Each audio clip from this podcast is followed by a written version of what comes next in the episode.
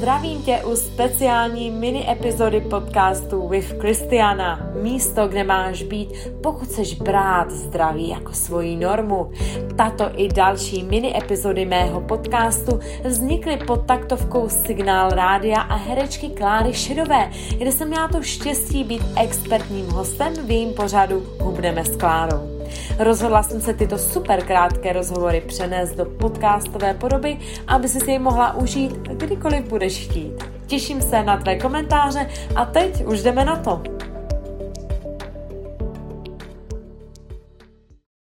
Hubneme s Klárou, pravidelná rubrika ve vysílání Signála Rádia. A hubneme nejen s Klárou, ale hlavně s koučkou holistického hubnutí Kristiánou Černou. Ahoj Kristi. Ahoj. Prosím tě, je tady podzim, ozývá se už ve své plné síle.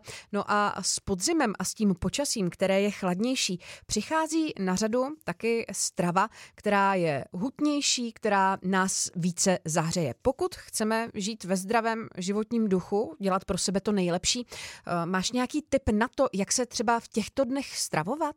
Tak určitě bych zvolila nějaké hutnější polívky, které jsou výživné. Ženy, ale i samozřejmě muži mají tendenci se fakt sahat po takovým tomu komfortním jídle, co, je, co jim dodá nějaký komfort, který je založen hlavně na nějakých zpracovaných sacharidech. A já bych doporučovala spíš teplý polívky a opravdu něco, co zahřeje na duši, ale i vyživí to tělo. Když mluvíme o těch polívkách, myslíš třeba vývary a nebo naopak nějaké zeleninové polévky, které ideálně nezahustíme? Určitě bych sahala po vývarech, které mají uh, neskutečnou, uh, neskutečnou hodnotu nejenom, uh, co se týče toho, jak vznikají, samozřejmě, když použijeme i nějaké co nejkvalitnější maso nebo kosti, uh, ale zároveň nám pomáhají například uh, uzdravit střevo a podpořit samozřejmě mikrobiom, kde sídlí náš imunitní systém, což uh, zvlášť na podzim, uh, myslím, že všichni ocení. A potom my třeba doma děláme často krémy, které děláme velmi jednoduše, prostě jasně uvaříme zeleninu, dýni, co máme doma a potom jednoduše rozmixu. Já si myslím, že zahušťová, zahušťování jako takové vzniklo i vlastně tím, že ochuzujeme to jídlo, protože když tam dám tolik zeleniny, že to je tak husté, tak vlastně nepotřebuji žádné náhražky ani mouky, aby toho bylo třeba víc nebo aby to vypadalo líp.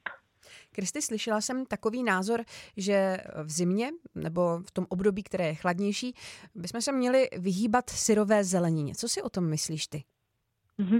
Já jsem co největší zastánce sezónnosti a lokálnosti, protože si myslím, že opravdu my jsme sice značně odtržení od toho prostředí, kde žijeme, je to i samozřejmě způsobem našeho života, je to součástí dvacátého prvního století, nicméně když se zaměříme na sezónnost a lokálnost, tak samozřejmě je absolutně logické, že ani naši předci moc nejedli syrové zeleniny v zimě a to z prostého důvodu, protože nebyla krom zelí, což se syrové v podstatě nejí. Jí se kvašené, tedy fermentované, nebo například tepelně upravené v podobě hlávkového zelí, tak v podstatě se opravdu jako to, to, ta zelenina syrová nejedla. Takže se ukazuje, že na trávení je opravdu ideální ta tepelná úprava. Uh, takže opravdu bych se držela té sezónnosti a to v nás vede k tomu, že uh, tu syrovou zeleninu vlastně omezujeme přirozeně a ne, že musíme poslouchat neustále rady nebo plány, protože já si myslím, že jídlo není věda.